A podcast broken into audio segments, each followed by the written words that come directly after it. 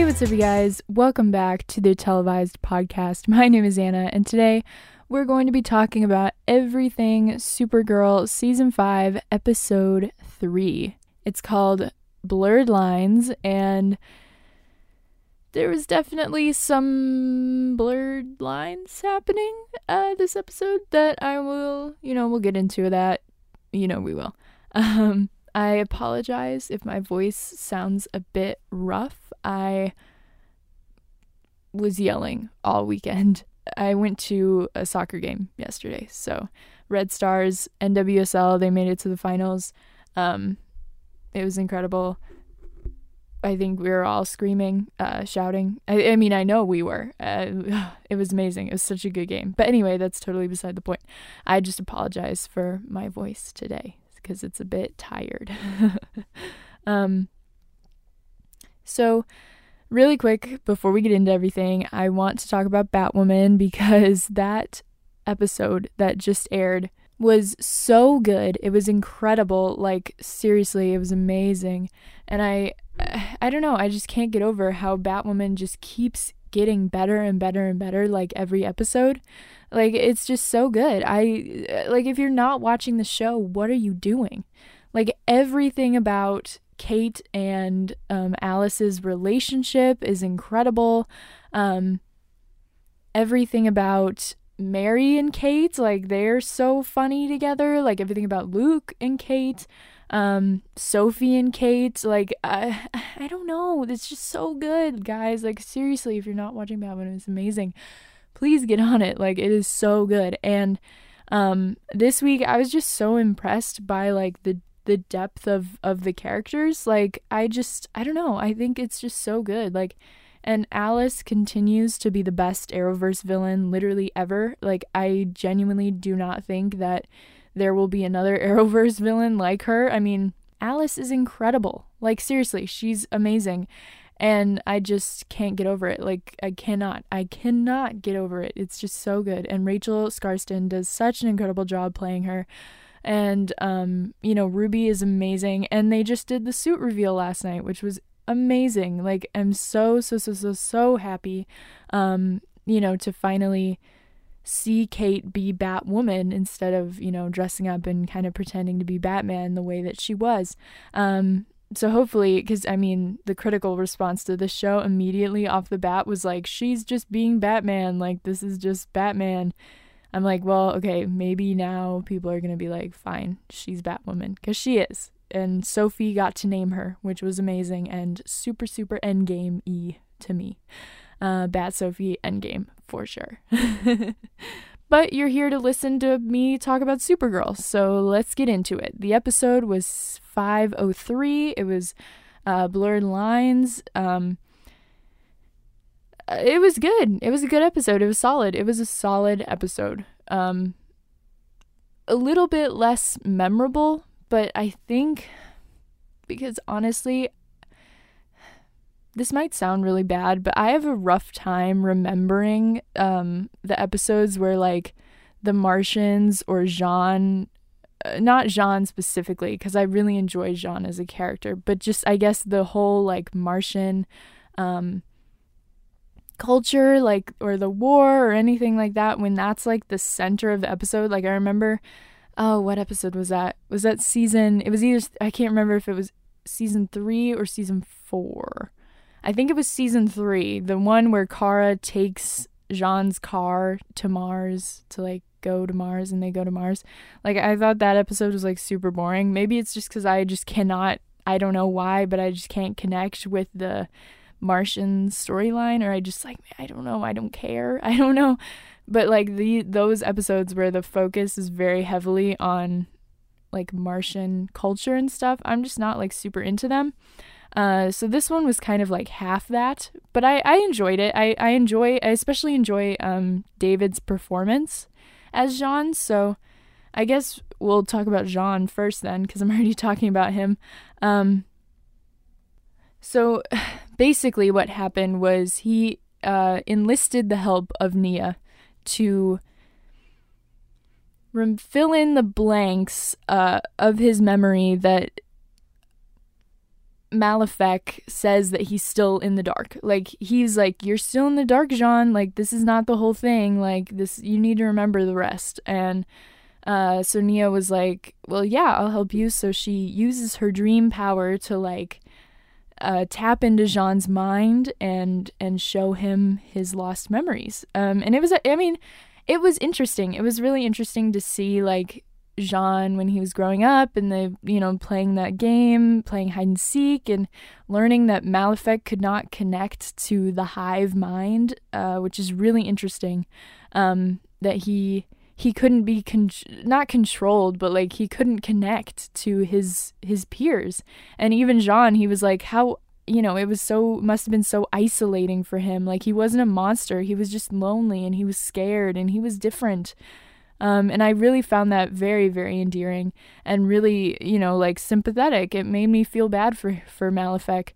Um, and you find out that J'onn's dad, M'yrnn, he locked him away like for years to try and like pray the different away out of him or whatever, uh, which is you know not good. It's not good.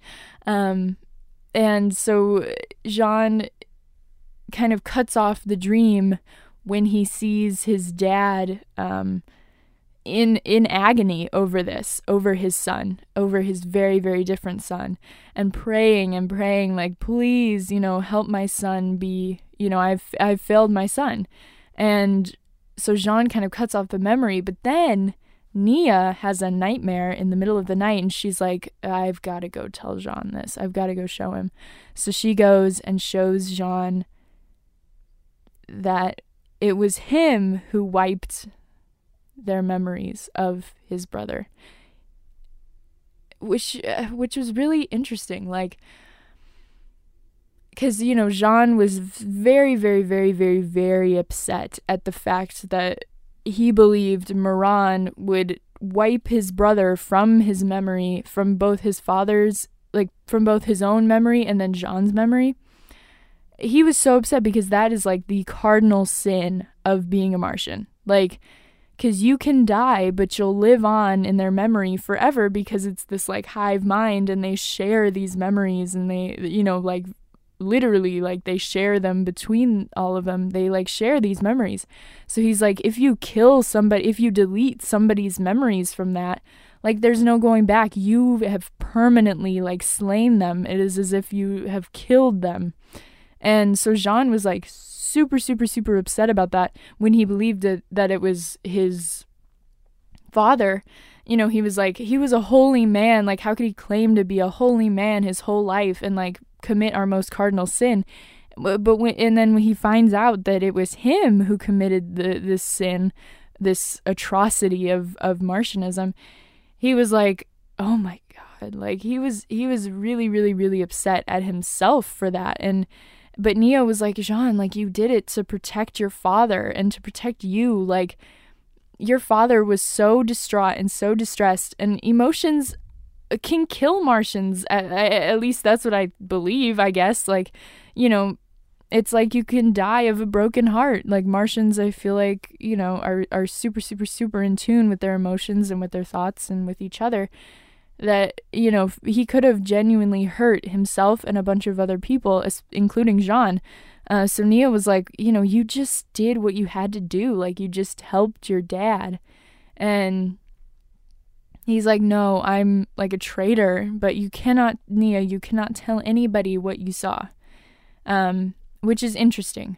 I thought that that was the most interesting part of all of this was that he wanted to keep it a secret uh, from everybody, which I think is interesting because, you know, he's been very open about his past with the White Martians, with himself, with what happened on her- on Earth between him and Jeremiah Danvers. Everything to do with his past he's been super super open about. But all of a sudden like he doesn't really want to share about his cardinal sin that he committed. Um, but something that he said at the end of the episode where he was like you know what? You're all in danger because you're associated with me. I think he's doing it to protect everybody else because if malefic knows that everyone knows what J'onn did he could use his mind manipulation powers to get them to like harm J'onn or harm themselves like he did with Kelly. Like that was really scary when he made Kelly like hold a piece of glass to her own throat.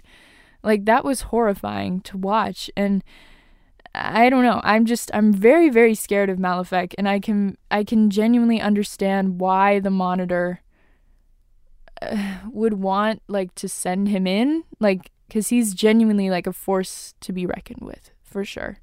Um and why the white Martians liked him because he could make people do whatever he wants. Like that is insanity. It's crazy. I I don't even know. It's just insane. But yeah, so that was kind of quite a bit of the episode was uh, J'onn and Nia working through um, his problems after he kind of uh, uh not struck out because he definitely did not strike out with Kelly, but but he you know didn't find every single answer that he needed. So that was really interesting. I really appreciated that because um, this season it feels like the super friends are genuinely like the super friends do you know what i mean like uh, like in the previous seasons we really would only see them all together like when they're all together not like one on one not like you would only like okay what i'm trying to say is like if we saw J'onn hanging out with nia it was always when everybody was hanging out but now we're seeing J'onn and nia be together like on their own and doing things on their own. And I think that's really cool because it really shows like the dynamics of their friend group and it and it kind of solidifies them more as a unit and as a team for me, uh, which I think is really cool because, you know, like I said, we really had only seen the super friends interacting with each other in group settings when they're not like with Kara. Do you know what I mean? Like, like J'onn and Nia never would have hung out unless Kara was there. Like there were many scenes of J'onn, Nia, and Kara, or like J'onn, Nia, Brainy, and Kara, like whoever. But you would never really see like just J'onn and Nia like we did this episode. So I thought that was really cool. I thought that was really interesting and really different and a cool way to use um, Nia's character, especially because, you know, so far this season she hasn't had a whole lot to do. So that was really cool. And I saw, um, I actually saw a theory online that I thought was really interesting. So this is not mine, but uh, that Nia would be the first one to know about Crisis. I think that's really interesting, and I hope it's true. That's really cool. Um, so Go, jumping into some other characters, Andrea Rojas did not have much to do. She was just being weird and mean as usual. She was like, "Show me some sparkly dead people." Like it was very strange. Um, because basically they're having a meeting at Catco, and uh, oh god, what's that guy's name? Oh no, the guy that got the dragon or he got the wood chips put in his coffee last season. Um, it's like a weird name. Franklin. It's Franklin. Sorry, any Franklins out there. Just makes me think of that turtle from that kid show. Um, but yeah, so she Franklin is pitching this story of people that have recently died and the way that they died. Like, woohoo, how kooky. And Andrea's like, well, that's cool. People love to read about death. And then uh, but then Franklin was like pitching these people, and and you know she's like, well, this is boring. If the person is boring, the death is boring. It does not matter how they died, just it's boring. Um, and so all of a sudden he brings up this guy named Dr. Jared, and Kara's like, oh my god, Dr. Jared died. And apparently, this is a guy that Kara had interviewed before for this uh, thing on maybe nanobots. I can't exactly uh, like nanotechnology. I can't exactly remember what it was about, but it was something to do with um, very very cutting edge technology. And she was like, uh, "Isn't that really suspicious that this guy who was super young and a huge pioneer in this brand new crazy technology, like?" Isn't it weird that he just dropped dead of a heart attack at like, you know, a super young age? Like, that's not normal. Kara's like, I want to investigate. But William, being absolutely super shady, he was like, nah, it's not interesting. I already looked into it, Kara. Uh, so don't bother. And Andrea's like, yeah, Kara, don't bother. um, but he is absolutely shady, William is, because he was the one of the last people to see Dr. Jared alive. Um, which was really interesting. He kind of is like begging with him to work with him. Um, and then he he he uh, Dr. Jared kind of like brushes him off and goes and meets our villain of the week, which is the Spider Lady. Um, and then he meets his uh, inevitable doom. Um, and then at the end of the episode, also from William, we see him get a huge, like, pile of cash, like, from this guy. And he's at a bench and it's just like in an envelope. And, uh, like, that's definitely very shady. And I've seen some people theorizing about how maybe, like, you know, all the kinds of shady dealings that William could be doing. And I think my my favorite one is that he's working with Leviathan because his wife is being held captive by Leviathan. Um, and I am inclined this season to believe that literally everything is connected to Leviathan because at the end of season four, that old lady was like, Leviathan is everywhere. So I believe that that was kind of foreshadowing to be like all of these kind of confusing and disconnected storylines that you're seeing all of it has to do with Leviathan. You'll see when we kind of wrap it all up. But right now, it feels kind of confusing and disconnected. Um, and I think that's one of the only flaws that I see this season, really, is that it's kind of. It's got all of these different things going on at once, and it's a bit hard to like keep your head around, but we'll get it'll get better. Uh, so now I'm going to talk about Brainy and Nia and about their trouble in paradise. Um, Brainy, he's being kind of annoying as usual. He's annoying Nia. Uh, we see Nia looking real soft after getting out of the shower. That was very sweet. I uh, I love Nicole Maines. She's so cute. Um, and he's still reading poems. And apparently, every hour on the hour, he sends Nia a poem dedicated to a different body part. So like he like there was an example that he had almost read later in the episode where he's like an ode to Nia Nal's left earlobe. I'm like, oh my god. I want to read Brainy's like I want to read them. I'm very very interested in reading all of his poems dedicated to all of Nia's body parts. Like I want to know what he said about her left earlobe. I'm curious. Um but at the end of the episode, we see Nia telling Brainy that the poems and the food is is all too much for her. She, we finally see them communicate. We finally see Nia communicate what she's been feeling uh, for the past, you know, two episodes. We finally see her, or I guess for the just the last episode, whatever. We see her communicate those feelings to Brainy, and Brainy looks absolutely heartbroken. He's like, you told me to be myself, but but now you say that like I'm too much. Like I can only be at 100 all the time. Like I can't take it down. Like I don't know. I just I love everything about this relationship because I feel like seeing Brainy like kind of uh, break down like that and be like you told me that I could be myself and and now you're telling me that I I'm too much. And like it's just it's so honest and real and and earnest and and it's so genuine. Like all of it just feels real. Like you're watching this and you're like this is a real relationship. Like and I think it really, I mean, it all has to do with the amazing chemistry between Jesse and ne- and uh, excuse me Nicole, um, and like the great writing between Nia and Brainy, and and Nia is crying as Brainy is walking out the door. He just he just leaves, and it seems that Brainy like lives with Nia now, like.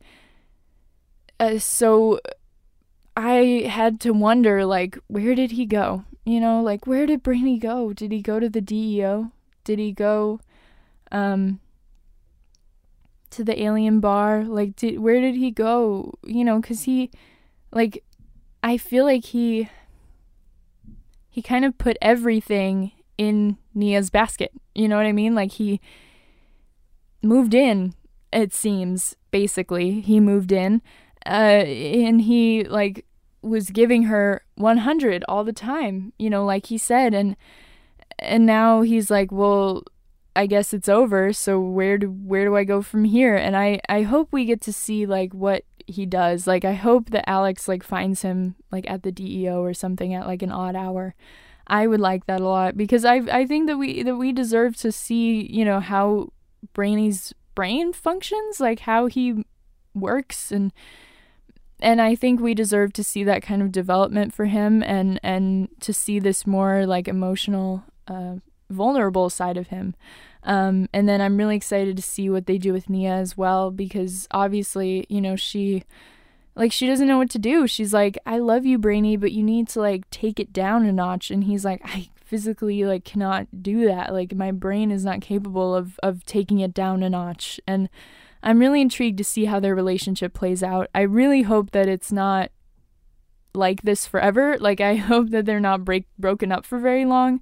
I hope they can work it out, but I am really interested to see how it goes because this genuinely cuz I feel like Supergirl has always had a hard time writing relationships that feel real and this one, I don't know, this one just feels real to me. Like I didn't like Sanvers, I didn't like Karamel, like I just I don't know, like they just never felt like real or like organic or you know as earnest and genuine as Brainy and Nia. So I god I hope they get back together but I am genuinely kind of concerned about Brainy's well-being after, you know, like this woman that he I think genuinely like is in love with, you know, like he said like I love you Nia and all, like he's in love with her and now she says after saying like you just be yourself, like now she doesn't want that you know, what can that do to somebody who hears that, you know, who hears the woman that he loves say, You're too much for me. You're too much and I can't handle you. I'm I'm really intrigued. I hope, hope, hope, hope, hope we get to dive into that because I think we deserve to see it for him. Um uh and then also more relationship drama. Um we have Alex, um, who again, really didn't have a whole lot to do this episode besides encouraging Kara uh, to continue to mend her friendship with Lena, um, and then also being like, "Stop breaking the law. That's illegal." And then Kara's like, "Well, everything at the DEO that we do is illegal," and Alex is like, uh, "Touche."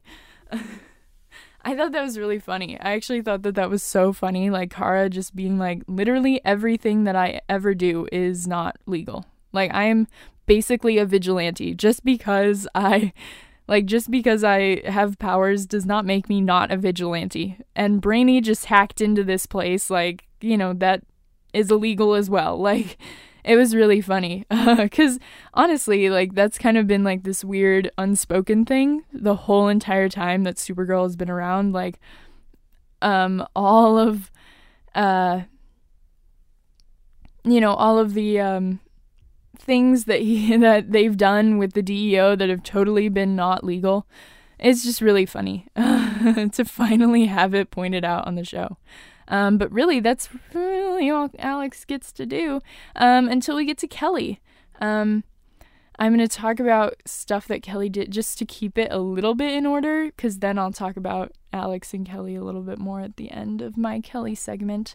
But here's my Kelly segment. Um, uh, so, Kelly, we see her at the beginning of the episode literally giving therapy to this woman she does not even know, literally just met, like works at this pl- like stand or whatever. And I'm like, "Oh my god, Kelly." And and Alex is like, "Oh my god, Kelly." And Kara's like, "Kelly, do you even know this woman?" She's like, "No, I just met her." Uh, why did she just tell you her whole life story? Because that's my job, Kara. It was like, well, this lady's not paying you.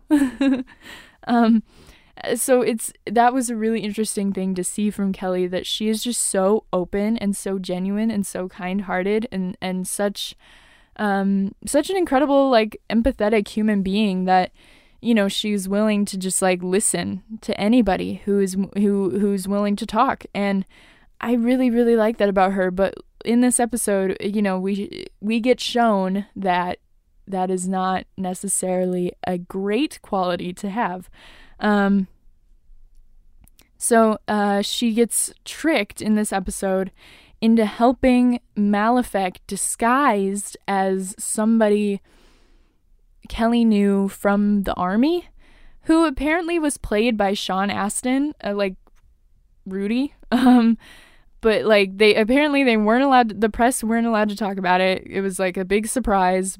But the the real surprise was that I had no idea. I didn't know. I had no idea that that this man's was Sean Astin. Like when I looked at him, like literally I was like that um that meme of um Keke Palmer where she's like I hate to say it, I hope it don't sound ridiculous. I don't know who this man is. I mean, he could be walking down the street and I wouldn't I wouldn't know a thing sorry to this man. That was me looking at Sean Astin. I had no idea that he was supposed to be special. I was just like, oh, it's just like a guy who, you know, Kelly knew. But no, like it's fully like Sean Astin. Like, whoops. I feel like if they had actually like talked about it, people would be talking about it, but uh, nobody was talking about it because I didn't know. I don't think anybody recognized him. Because I feel like most of the people that watch the show are like in my age bracket, and all I know him from is Rudy because we had to watch it in health and he looks totally different. like, so I don't know. But anyway, so Sean Astin was there and he was basically like, hey, can you just take me into your lab tonight and like do this? Because Kelly, I'm to hurt myself. And Kelly's like, no, you're not to hurt yourself. I'm to, yeah, come on, come to Obsidian later tonight. We will, you know, get you into the contacts because she didn't have any openings for any appointments till like Friday or something. I don't know. It wasn't even that long. I'm like, Malefic, be patient. But anyway, so he short circuits the contacts because, duh, he's an alien with like psychic powers. And Kelly is like, What is happening? But then she's like, You're him. Like, you're J'onn's brother. And then he kind of short circuits the whole entire thing, busts out of there, and then like starts transforming into different people.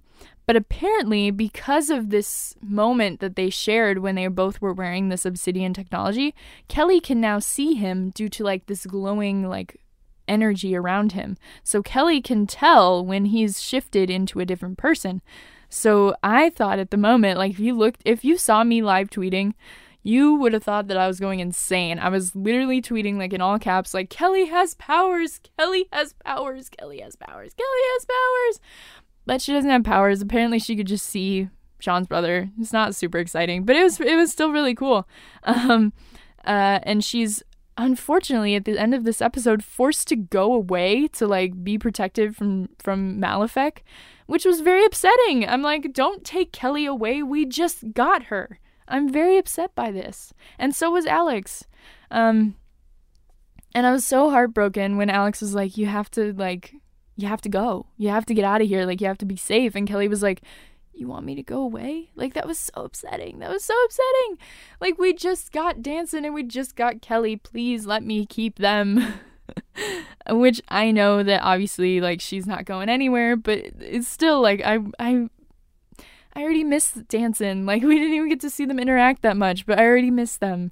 Um, and so that leads to James, who, of course, as soon as he, as soon as he's leaving, they figure out how to write him. How lovely! I actually like him now, and now he's gonna go. I'm like, damn, why didn't you just keep him the same kind of like douchey jerk ass that he's always been from two to four? Like, what? What? Why, like, why now? Why start writing him like season one now? Like, are you kidding? So he helps Kara with her sleuthing. He's very enjoyable. He is like Kara's partner in crime. Like, that's literally what he feels like. And it's just, it was just so upsetting because I'm like, now he's gonna go. And I don't want him to go. I'm like, man, James, I'm gonna miss you. Um, uh, and then he also helps Kara as guardian when fighting the spider lady, and he gets like the spider on him, and then they have to like suck it off with like this magical vacuum. Is really gross. I hate spiders. I don't even want to talk about the spider lady. I hate spiders. I hate spiders. Um, but then J'onn, or excuse me, James is then the one who takes Kelly. So they're going on an Olsen family road trip. So I think that'll be super interesting actually because you know, I like James, I like Kelly. I love when they interact like in the beginning of this episode. That was just like super cute. Uh, Olsen siblings, Danvers siblings kind of going at it. I thought that was so cute. Um, but it was, you know, obviously it was really upsetting to see him take Kelly away. But I, I think it'll be re- it'll be really interesting, you know, to see what shenanigans they get up to on the road. Um, so that brings us to Lena and Kara. Um, Lena cannot figure out how to make these Q waves or whatever in the brain, not totally like rewrite someone's brain, but then also like not like she's just trying to like uh, make okay, so Hope literally says, quote, you don't want a world of robots, you just want better people. So Lena's literally like, I just want to erase the part of people's brains that like hurts makes them hurt other people. Not like mind control them at all. So we you know, we see that and then Hope like gives Lena a hug, which was like super funny and super weird. And Andrea, first of all, does such an amazing job as like Hope Eve, like Hope and Eve, like the, you know, Hope Eve or excuse me, Hope in Eve, like she does such an amazing job as that because she has this like robotic like kind of not accent, but you know what I mean, like a robotic kind of lit to her voice. And it's so good because it's so subtle and different from Eve's voice, but also like robotic and and but it's not quite Siri and it's not quite like it's not ridiculous because a lot of the time, you know, when people do these robot voices, it's super hammy, super ridiculous, like it takes you out of it, but Andrea does like such a good job. So I really, I mean, you know, I don't really enjoy this storyline of of Hope totally taking over Eve. Like I just don't like that. But I do really enjoy seeing Andrea play this version of Eve. I think it's really really interesting. Um, it's it's really cool to see. I really like it um, because she's such a good actress. And really, you know, when she was Eve, obviously we had that twist at the end, and she did such a good job there. But before that, you know, she never she didn't really get to do a whole lot because she was just Eve. You know, like Lena's assistant, you know, whatever. Like she just didn't have a whole lot of emotional depth to her. But now she does, and I think that's really cool. And she has a lot to work with. So I'm excited to see what she does, you know, in the coming uh, episodes with this Hope Eve situation. Um, and also, we see Hope influencing Lena in this episode. Like, even if I, like even if it wasn't super like blatantly obvious, I feel like it happened anyway. Like we see her suggesting Lex's journals, like we see her kind of being like, well, there's no way that you could get them, like kind of, you know, I don't know. It's just a lot of like really subtle things that I just feel like are going to like add up at one point to like Lena you know, kind of going off the deep end into this like hope world, you know, like being controlled by hope and and like, you know, then Lena eventually is like, well, I know who can break into that place and get those journals for me. Supergirl. So she tells Kara, she's like, "Hey Kara, I need Lex's journals because I've got PTSD and I want to read them to get more. And, and Kara's like, Absolutely. I will get them for you right now. And Lena's like, Well, I'm not going to ask you to do that. And Kara's like, I'm not, you're not asking, I'm offering. Um, and after she kind of goes away, she flies, Kara flies away, we see Lena literally with tears in her eyes, looking apprehensive and looking guilty. Um, because I don't think she genuinely expected Kara to literally like jump on this opportunity to help her and to literally break the law like for Lena. Like she's willing to do so much for Lena and I think I think Lena like is realizing how good of a person Kara is like because I think that's going to be Lena's dilemma. Like because Kara has such good like intentions and motives and she's such a good person that like why take away the part of her brain that makes her lie or whatever. Like, I think that Lena is going to see, well, Kara is still a good person, even though she lies sometimes, even though she does, even though she inadvertently hurts people sometimes. Like, I think that Lena is going to, like, see that maybe, you know, maybe people can be good people and still lie, or people can be good people and do that, you know? So, because right now she's thinking black and white, you know, like that's it. Like people are good or people are bad. People lie or they don't, you know? And and in doing so, in trying to rid the world of liars and people who hurt other people, she's literally lying and hurting other people. And that's why I don't think any of this makes sense. And that's why I just think that this is totally like a hope uh, thing. Like, Lena. Like, Lena is all about logic, and her logic doesn't work.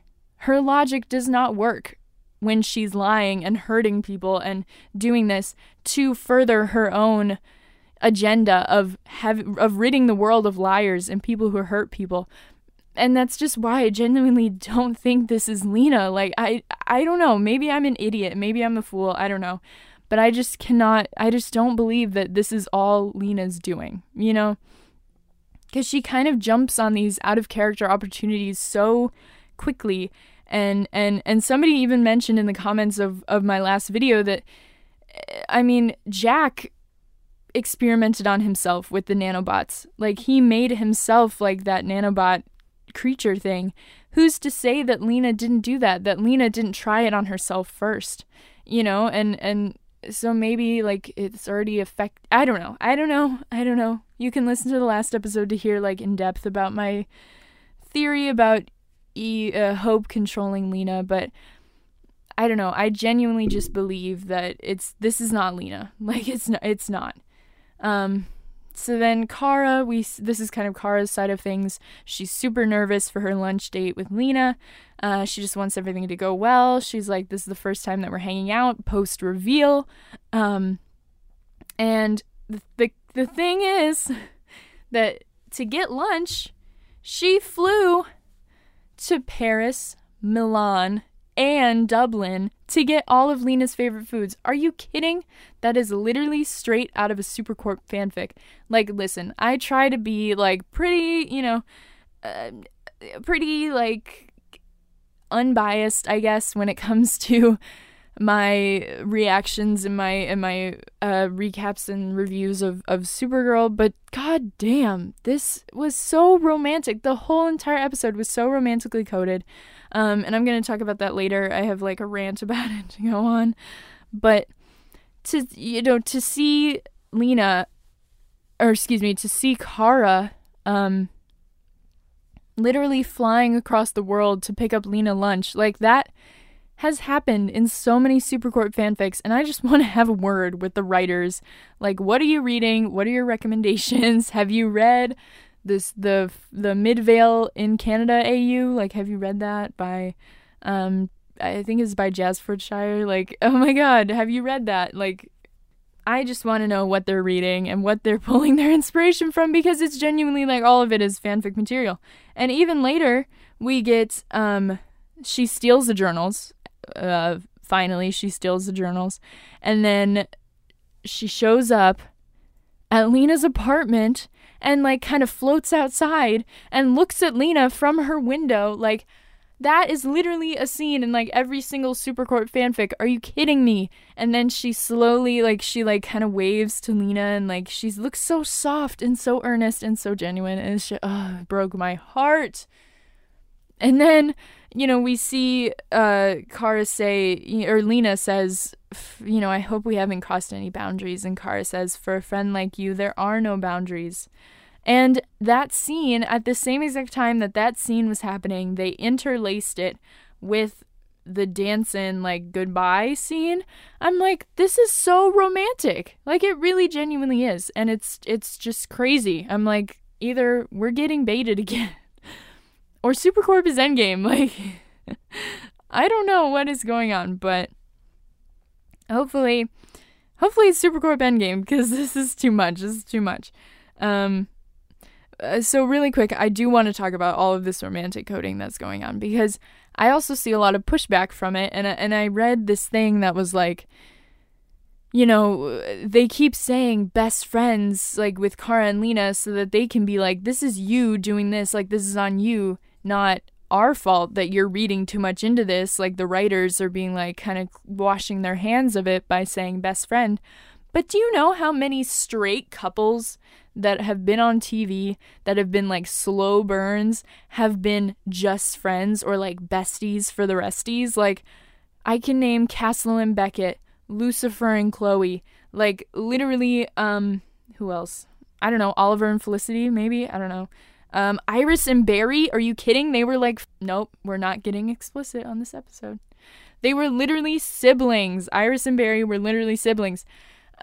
Like, just so, so, so, so, so many. Uh, like, that is a common trope to use. Like, you can't be like, well, it's not our thing if you're just like, they're just friends. Like, that's a common trope that is used in romantic situations literally all the time. Literally all the time. So that's not even an excuse. Like like what? No. No, no, no, no, no. Like that's not even that's not even a thing. No. That's just I rebuke that. That's I just I rebuke that for sure.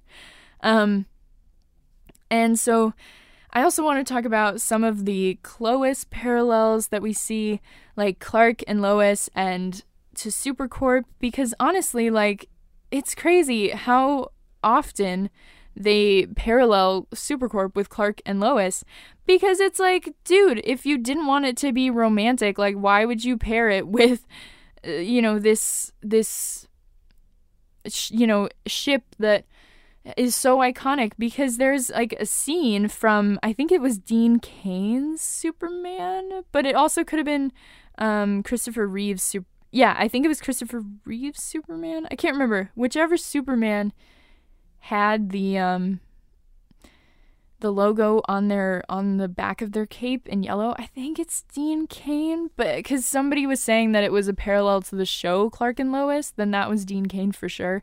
Um, but it also kind of looks like Christopher Reeves, but I think it's Dean Cain. Um, where it's literally the exact same shot. Like literally the exact same shot. And it's it's a shot of the back of Superman looking like at Lois before he actually like goes up to her while she's just sitting. And then we have this shot of the back of Kara looking at Lena while she's just like sitting. Uh, like this like romantic longing thing. It's just uh, what what what? And you cannot tell me that this is like unintentional or whatever because of how much the show has always paid homage to these old Superman references. So they know what they're doing. Like this is not like this is not a surprise to them that oh whoa look at that. Did can you believe that there was a shot just like that in this Clark and Lois show? Like no they knew that. Like they knew. They knew. I know that I know they knew. Like like this is stuff that I don't know. I don't know. I don't know. All I know is that Supercorp is um like I don't know. I don't know it's just too much. Like, she literally broke into a government agency. Like, are you kidding me? She just broke into a government agency to, like, steal something for Lena. Like, oh my god. Oh my god. what? I don't know. And, uh, like, I don't know. People just, like, jump through so many hoops to, to deny that Supercorp is, like, being uh, not, te- well, definitely teased. And, like, you know, maybe not being like foreshadowed, but like being planted, like some seeds have been planted, like if they, I guess, if they ever wanted to go that direction. Like, so you just, I don't know, you just can't deny that. I don't know, like, you just can't. You cannot deny all of this romantic coding and the, romant- the romantic undertones of some of these scenes. And I was thinking about it too, like speaking of Sophie and, and Kate and like Iris and Barry and Oliver and Felicity, speaking of all of those couples, more often than not, at least in the Arrowverse, the endgame couple is established like super, super early in for the main protagonist of the show, like either season one or season two, like you know, because I doubt that we'll see Sophie Endgame in season one. I think it'll be season two before Sophie divorces her husband. But anyway, um, so for Kara, like, that's literally Lena. Like, it's either James, Mon-El, or Lena, or Adam, but they wouldn't bring him back because he's literally Melissa's ex husband. Like, they would never bring him back. so and with James leaving and with I think Chris Wood wanting to stay like a million miles away from Supergirl and everybody else wanting him to stay even further away from Supergirl like there's no other option. Like Car- if if they want Kara to have like this endgame like love interest, it's Lena. Like this is the long established relationship that they have on the show. Like they don't I don't know, they just don't have another like long relationship for Kara. Like the way that they had with West Allen and the Olicity and the way that they're going to have with Bat Sophie and and you know, I don't know. I don't know. I don't know. I don't know. All I know is that everything that Supercorp does is super romantically coded, and that's just the truth, and that's just the tea. So that's it. Also, I wanted to talk about this really, really quick. I just wanted to mention it really quick. I know I'm running really long, but um, I saw this post from 72 Gert on Tumblr, and it says, I think it's being a bit overlooked that Kara is keeping Alex in the loop with what's going on with Lena versus isolating herself with uh, what was happening with Mon-El, which is true. Kara totally like isolated herself from everybody when dealing with Mon-El and what was going on with him. And then at the same time, Alex being in her honeymoon phase with Kelly but still aware of everyone else and sharing her own situation with Kara versus when she was totally absorbed with Maggie and not reaching out unless she's already messed up. Um, and it was just an opinion or like a cool post about the Danvers sisters' relationships. But I also think it's a really cool post about the one health of these relationships that they're um, talking about, and then also about their growth as characters because Kara, you know, like I've said, she's standing up for herself. She's more confident. She's totally different this season than she was in season one and season two. Same thing with Alex. Like she was literally, honestly, kind of like you know that was her first like quote real relationship because that was the first time that she ever actually like enjoyed being in, in a relationship. Like yes she had relationships with men but that doesn't make her any less of a lesbian by the way.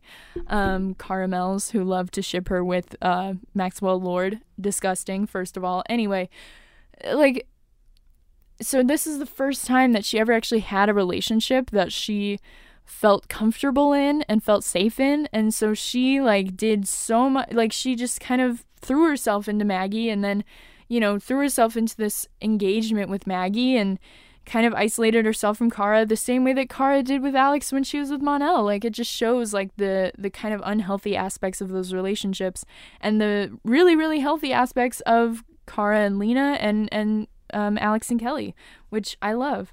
Um and then uh, I also really quick want to talk about the ratings. So uh, the ratings it was a series low. It was a series low for the the show, um, which is really sad, um, because I guess I don't know. I think I think it's like I said earlier, the fact that the show is kind of um, all of the storylines seem very disconnected and very random and very like different from each other and a little bit hard to follow.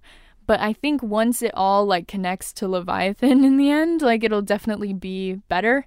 Um, and I think unfortunately the fact that they kind of have to deal with the aftermath of crisis instead of the build up to crisis is definitely not helping either because i feel like more people are watching flash and arrow to make sure they're caught up for this huge, huge, huge crossover event. You know, like so this build up to crisis. And I also feel like crisis is hurting them in that way where they're like, well, we can't develop our main storyline too much, but we really have to like start because after crisis like we have to keep going with that but then there's also like crisis right in the middle of all of it so i feel like they're kind of between a rock and a hard place with what they can do with their storytelling which really does suck for them um, so I, you know, obviously I'm giving them the benefit of the doubt with all of this cuz the episodes have been good.